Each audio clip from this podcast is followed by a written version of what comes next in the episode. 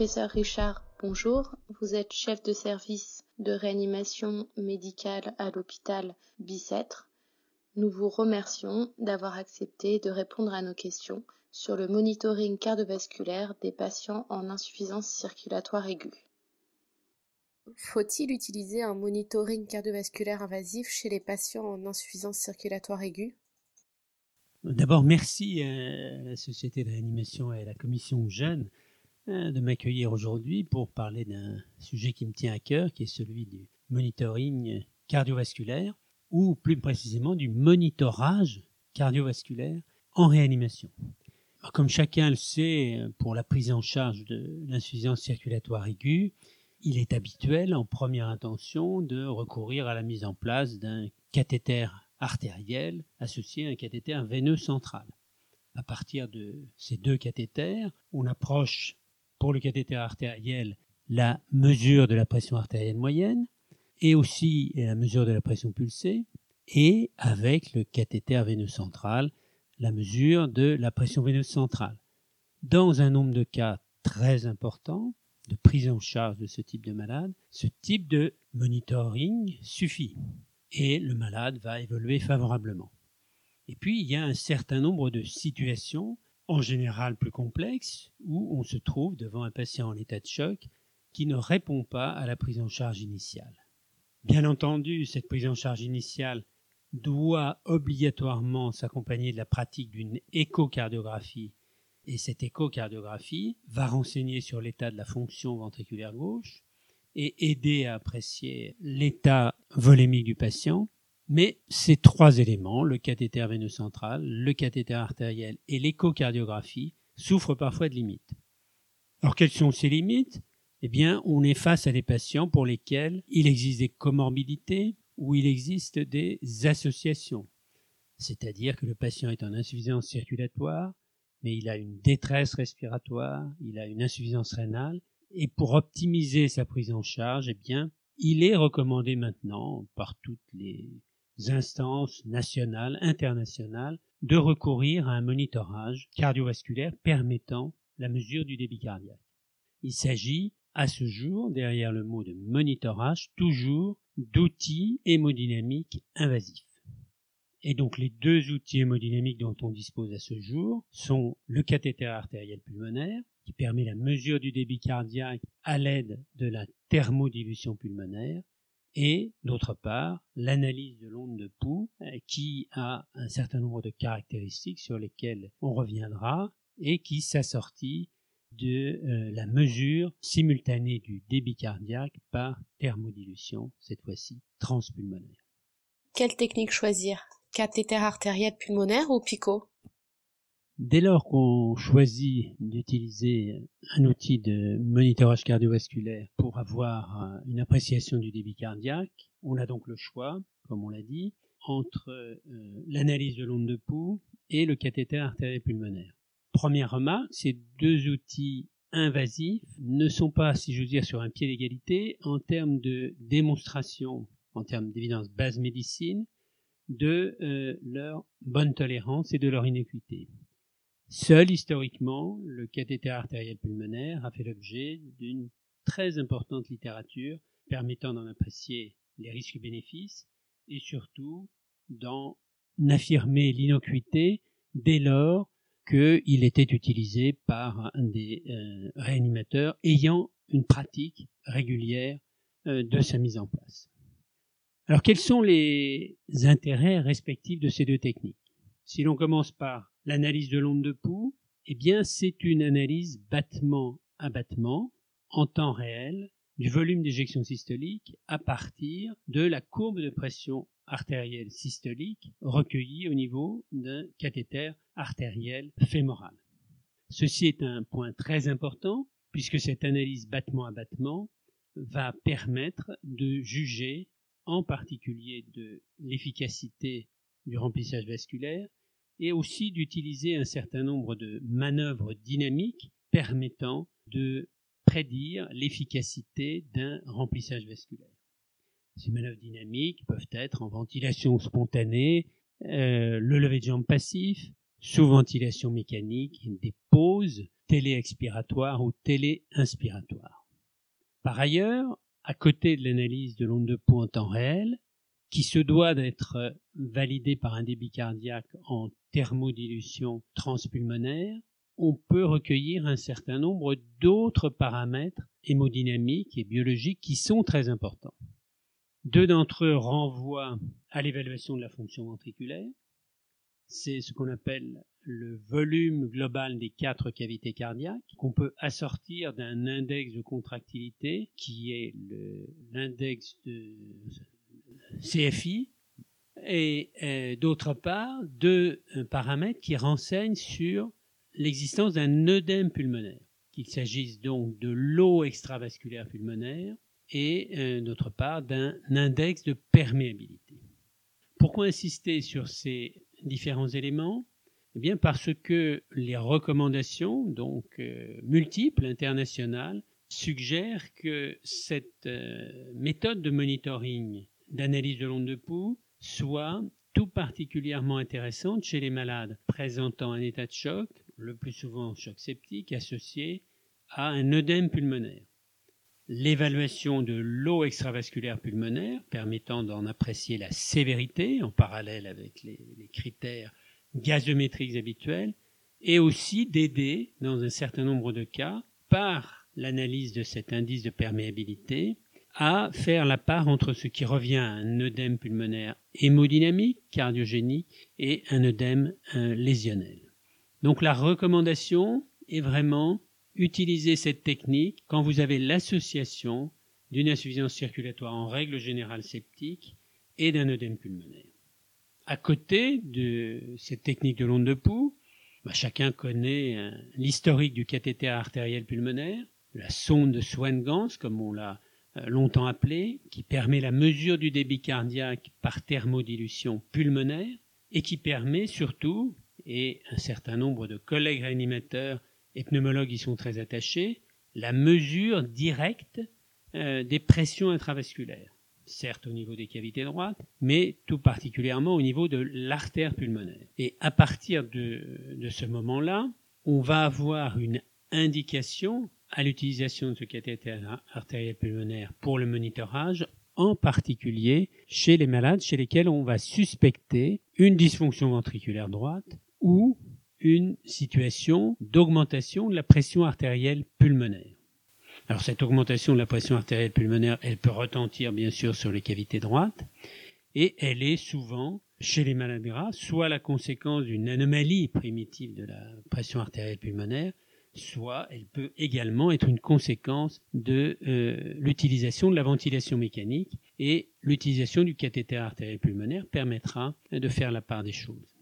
À côté de cela, le cathéter artériel pulmonaire permet l'enregistrement en continu d'une variable d'oxygénation qui est la SVO2 recueillie au niveau de l'artère pulmonaire. Cette SVO2 est très importante pour suivre finalement l'évolution euh, des traitements. Et c'est aussi une approche supplémentaire qu'apporte le cathéter artériel pulmonaire même si euh, on sait maintenant depuis nombreuses années que l'on peut, sans se tromper énormément, utiliser comme alternative à cette SVO2 de l'artère pulmonaire, celle que l'on recueille au niveau d'un cathéter veineux central ou qu'on enregistre en continu à ce niveau-là, qui est la SVO2 euh, centrale. Donc, pour le cathéter artériel pulmonaire, ce qu'il faut retenir, c'est la possible indication de son utilisation chez les malades en insuffisance circulatoire, chez lesquels on a connaissance ou on suspecte fortement l'existence d'une dysfonction ventriculaire droite, soit primitive, comme à l'occasion d'un infarctus du myocarde, par exemple, soit secondaire, le plus souvent dans les unités de réanimation, à une augmentation chronique ou plus aiguë de la pression artérielle pulmonaire, sachant qu'on peut parallèlement évaluer le niveau des résistances artérielles pulmonaires. L'échocardiographie peut-elle remplacer les techniques invasives? Par définition, l'échocardiographie n'est pas un outil de monitorage cardiovasculaire permettant en continu la mesure du débit cardiaque. Cette information est importante parce qu'elle indique qu'en aucun cas l'échocardiographie n'est à même de remplacer le monitorage cardiovasculaire invasif. L'échocardiographie occupe une place centrale dans la prise en charge des malades en état de choc lors de leur admission en réanimation, permettant donc une approche diagnostique étiologique en règle générale facile, par voie d'ailleurs transthoracique et plus rarement par voie transésophagienne. De quelle manière En évaluant la fraction d'éjection ventriculaire gauche et en évaluant le débit cardiaque par les méthodes habituelles d'enregistrement de la vitesse du flux aortique. Cette information apportée par l'échocardiographie à visée diagnostique a supplanté depuis longtemps maintenant la place du cathéter artériel pulmonaire à visée diagnostique initiale. Que permet encore l'échocardiographie? Eh bien, elle est en capacité de renseigner de manière plus ou moins précise sur l'état de la précharge ventriculaire, qu'il s'agisse de la précharge ventriculaire droite ou de la précharge ventriculaire gauche. En ce qui concerne la précharge ventriculaire droite, il est habituel en instantané de considérer que la variabilité du diamètre de la veine cave inférieure, et aussi pour certains de la veine cave supérieure, renseigne sur l'état volémique des patients et sur l'état de la précharge ventriculaire droite. Pour ce qui est de la précharge ventriculaire gauche, il y a un certain nombre d'indices non invasifs recueillis au niveau de, la valve mitrale, comme le rapport euh, E sur EA ou E sur E', qui renseigne indirectement sur la pression artérielle pulmonaire d'occlusion et donc la pression télédiastolique euh, du ventricule gauche. Il faut cependant reconnaître que dans la pratique quotidienne, ces indices d'évaluation de précharge ventriculaire gauche sont souvent un peu décevants parce que leurs résultats euh, sont dans ce qu'on appelle souvent une zone grise, c'est-à-dire une zone où il est difficile de dire cette valeur est pathologique à la hausse ou cette valeur est, pathologique à l'inverse euh, parce qu'elle serait euh, trop basse. Donc l'échocardiographie a un intérêt évident diagnostique dans la prise en charge initiale, mais ne permet pas un suivi rapproché et ne permet pas une évaluation sur un laps de temps de plusieurs heures de l'efficacité des thérapeutiques et en particulier d'ailleurs euh, lorsqu'il s'agit de, réaliser des, des, manœuvres dynamiques pour essayer d'évaluer l'efficacité potentielle d'un remplissage vasculaire, eh bien on est assez démuni avec l'échocardiographie. Il existe bien sûr, à côté de l'échocardiographie, une technique que, chacun connaît de longue date, qui est celle du Doppler ésophagien. Ce Doppler ésophagien, au même titre que l'analyse de l'onde de pouls que l'on obtient avec la technique PICO, permet une analyse battement par battement, en l'occurrence avec le Doppler ésophagien au niveau de, de la horte thoracique descendante. Cependant, si cette technique est parfaitement rodé, documenté, utilisé au bloc opératoire chez le malade sous anesthésie générale, il faut reconnaître que chez les malades de réanimation en insuffisance circulatoire, dont la sédation est souvent beaucoup plus euh, réduite, eh bien, euh, les résultats obtenus en continu avec cette technique sont assez décevants. Donc en pratique, l'échocardiographie est un outil complémentaire de, du monitoring invasif et d'autre part, il n'existe pas aujourd'hui de techniques qui permettent à travers un Doppler de remplacer ces techniques invasives, en particulier chez le malade de réanimation. Le Doppler ésophagien n'ayant pas, à notre sens, sa place dans cette situation. Dernière question, quelles sont les techniques d'avenir? Parler de techniques d'avenir en, termes de monitorage cardiovasculaire est à ce jour difficile la, première, la première raison, c'est que pour longtemps encore, les malades de réanimation en état de choc devront bénéficier de la mise en place d'un cathéter veineux central et surtout d'un cathéter artériel. Ce cathéter artériel permettant en effet la mesure de la pression artérielle moyenne, mais aussi l'ensemble des, des prélèvements dont on a besoin au quotidien. Quels sont les développements euh, les plus récents? Les développements les plus récents, ce n'est pas très original, euh, concernent l'échocardiographie la, miniaturisation euh, progressive euh, des appareils d'échocardiographie fait que cet outil est maintenant disponible pratiquement dans l'arsenal quotidien de chaque euh, médecin réanimateur.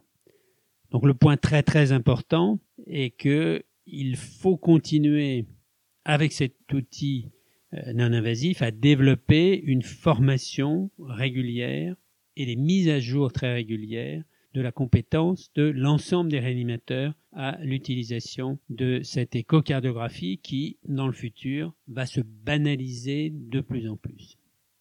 En termes de monitoring du débit cardiaque plus spécifiquement, de quoi dispose-t-on aujourd'hui? Il y a euh, trois techniques bien connues dans le milieu cardiologique et pour l'évaluation régulière en chronique du débit cardiaque des malades en insuffisance cardiaque. C'est ce qu'on appelle, sans entrer dans le détail, les techniques de bioimpédance, de bioréactance et puis euh, de plétismographie digitale également. Ces techniques font l'objet de beaucoup de publications et de validations par rapport aux techniques de référence, mais hélas, à ce jour, les techniques de référence restent bien bien meilleures pour l'évaluation du débit cardiaque chez le patient en état de choc. Et il n'y a pas à notre connaissance, sauf peut-être quelques publications récentes dans le domaine de la bioréactance avec un appareil qui s'appelle l'appareil NICOM, en dehors de cela, il n'y a pas vraiment de recommandation à l'utilisation de la bioréactance et de la bioimpédance, ni de la plétismographie pour évaluer le débit cardiaque dans des situations instables de malades en état de choc. Autre, euh, autre futur, est-ce que ce futur sera pour la réanimation? C'est le quotidien maintenant en cardiologie, l'environnement avec des capteurs qui soient sans fil, ou qui soient portables, qui permettent d'enregistrer euh, le plus souvent à distance, donc euh, un certain nombre de paramètres qui peuvent aller d'ailleurs jusqu'à l'évaluation du débit cardiaque. Ces capteurs en, réanimation ne sont pas encore très très développés. Ils pourraient avoir un objectif évident qui est, pour chacun d'entre nous, dans notre univers de réanimation, de supprimer un bon nombre de fils dans lesquels on se prend en règle générale facilement les pieds. Mais il pourrait aussi, de manière moins anecdotique, être utile à terme d'utiliser ces techniques de capteurs sans fil ou portable devant l'évolution organisationnelle des, services de réanimation où il risque à terme, en termes de continuité des soins, de manquer un peu de seniorisation. Et on peut imaginer une expertise à distance avec un référent euh, réanimateur recevant des informations sur le monitoring à travers tous ces outils, on va dire, qui se développent au fil des années à travers les capteurs euh, sans fil.